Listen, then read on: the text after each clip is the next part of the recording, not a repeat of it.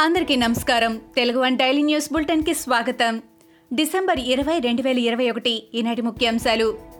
AP JAC Amaravati chairman Bopparaju Venkateswarlu సంచలన వ్యాఖ్యలు చేశారు. తాను ఏసీబీ కేసులకు భయపడేది లేదని తేల్చి చెప్పారు. ఏ క్షణమైనా ప్రభుత్వం దిగిరాకపోతే ఉద్యమాన్ని మళ్ళీ ప్రారంభిస్తామని ఆయన స్పష్టం చేశారు. తాను కోట్లు సంపాదించలేదని ఉద్యోగులు తమను నమ్మాలని ఆయన విజ్ఞప్తి చేశారు. సినిమా టికెట్ల విక్రయాల విషయంలో జగన్ సర్కార్ కీలక నిర్ణయం తీసుకుంది. ప్రభుత్వ కంపెనీ ద్వారానే ఆన్లైన్ సినిమా టికెట్లను అమ్మాలని ఏపీ ప్రభుత్వం జీవో నూట నలభై రెండుని ఆదివారం జారీ చేసింది. అసెంబ్లీలో చేసిన చట్ట సవరణ ప్రకారం ఈ జీవోని అమల్లోకి తీసుకొస్తున్నట్లు చెప్పింది. ఇప్పటి నుంచి ఆన్లైన్లో టికెట్ల అమ్మకాల బాధ్యతలను ఆంధ్రప్రదేశ్ ఫిలిం డెవలప్మెంట్ కార్పొరేషన్కు ప్రభుత్వం అప్పగించింది. ఏపీలో రోడ్ల పరిస్థితి అధ్వానంగా మారిందని టీడీపీ నేత పట్టాభి అన్నారు. రెండున్నరేళ్ళలో ఏపీలో ఒక్క కిలోమీటర్ రహదారి కూడా వేయని దుస్థితి ఉందన్నారు. రోడ్ల నిర్మాణానికి టెండర్లు వేయడానికే కాంట్రాక్టర్లు వెనకాడుతున్నారని చెప్పారు. కాంట్రాక్టర్లు ఎందుకు కోర్టుకు వెళ్తున్నారని వైసీపీ ప్రభుత్వాన్ని ప్రశ్నించారు. ఫోర్ ట్వంటీ ప్రభుత్వాన్ని చూసి బ్యాంకులు సైతం భయపడుతున్నాయని ఎద్దేవా చేశారు. విశాఖ జిల్లా పరిషత్ సర్వసభ్య సమావేశం హాట్ హాట్గా సాగింది. వైస్ చైర్మన్లను వేదికపైకి ఆహ్వానించడంపై ఎమ్మెల్యే కన్నబాబు రాజు తీవ్ర ఆగ్రహం వ్యక్తం చేశారు. ఇష్టం లేకపోతే వెళ్ళిపోతామని ఎమ్మెల్యే కన్నబాబు అవంతిపై ఫైర్ అయ్యారు. ఎంపీడీఓ కార్యాలయంలో జడ్పీటీసీలకు ప్రత్యేక ఛాంబర్లు కేటాయించాలని డిమాండ్ చేశారు.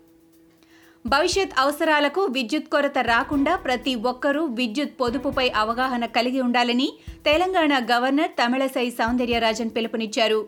తెలంగాణ స్టేట్ ఎనర్జీ కన్జర్వేషన్ అవార్డుల కార్యక్రమానికి ఆమె ముఖ్య అతిథిగా హాజరయ్యారు.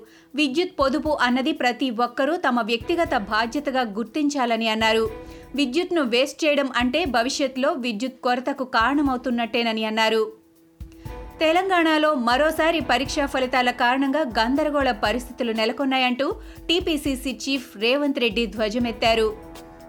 రెండు వేల పంతొమ్మిదిలో ఇంటర్ ఫలితాల్లో అవకతవకల కారణంగా ఇరవై మూడు మంది విద్యార్థులు ప్రాణాలు తీసుకున్నారని అందుకు తెలంగాణ ప్రభుత్వమే కారణమని ఆరోపించారు. గతంలో చేసిన తప్పిదాల నుంచి ప్రభుత్వం ఏం నేర్చుకోలేదన్న విషయం తాజా ఫలితాలతో నిరూపితమైందని అన్నారు. వరంగల్ ప్రాంతంతో తనకు ఆత్మీయ అనుబంధం ఉందని సుప్రీంకోర్టు ప్రధాన న్యాయమూర్తి జస్టిస్ ఎన్వి రమణ అన్నారు.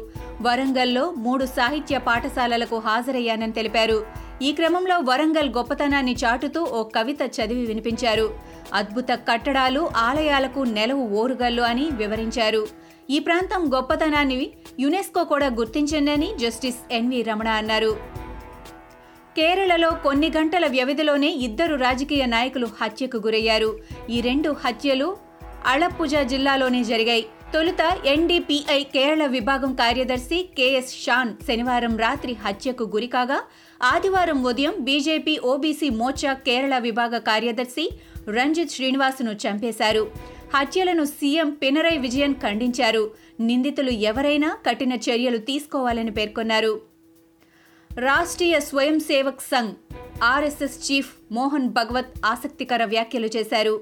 ఓ కార్యక్రమంలో ఆయన మాట్లాడుతూ నలభై వేల సంవత్సరాల కిందట భారతీయుల డిఎన్ఏ ఎలా ఉందో ఇప్పుడు అలాగే ఉందని పేర్కొన్నారు. మనందరి పూర్వీకులు ఒక్కరేనని వ్యాఖ్యానించారు. పూర్వీకుల వారసత్వంగా భారతదేశం వికసించిందని సంస్కృతి కొనసాగుతోందని వివరించారు. ఈ విషయంలో తానేమీ ఆడంబరాలు పలకడం లేదని స్పష్టం చేశారు. పసిఫిక్ మహాసముద్రంలో ఏర్పడిన సూపర్ టైఫూన్ రాయ్ ఫిలిప్పీన్స్ చిన్నాభిన్నం చేసింది. ఈ ఏడాది ఫిలిప్పీన్స్ తాకిన అత్యంత శక్తివంతమైన టైఫూన్ ఇదే. దీని దాటికి నూట పన్నెండు మంది మరణించారు. మూడు లక్షల మంది నిరాశ్రయులయ్యారు. ఎనిమిది లక్షల మంది ప్రజలు దీని ప్రభావానికి గురయ్యారని ప్రభుత్వం నేడు వివరాలు వెల్లడించింది. ఫిలిప్పీన్స్లో ఎక్కడ చూసినా రాయ్ విధ్వంసం తాలూకు ఆనవాళ్ళే కనిపిస్తున్నాయి. ఇవి ఈనాటి ముఖ్యాంశాలు. మరికొన్ని ముఖ్యాంశాలతో మళ్ళీ రేపు కలుద్దాం. ఈ షోని క్రమం తప్పకుండా వినాలనుకుంటే మీరు ఈ షో వింటున్న ప్లాట్ఫామ్లో కానీ లేదా Google podcast Apple podcast Gaana మరియు ఏ ఇతర పాడ్కాస్ట్ యాప్లోనైనా సెర్చ్ చేసి సబ్స్క్రైబ్ అవ్వండి. కొత్త ఎపిసోడ్ వచ్చినప్పుడు మీకు అప్డేట్ వస్తుంది. అంతవరకు సెలవు. నమస్కారం.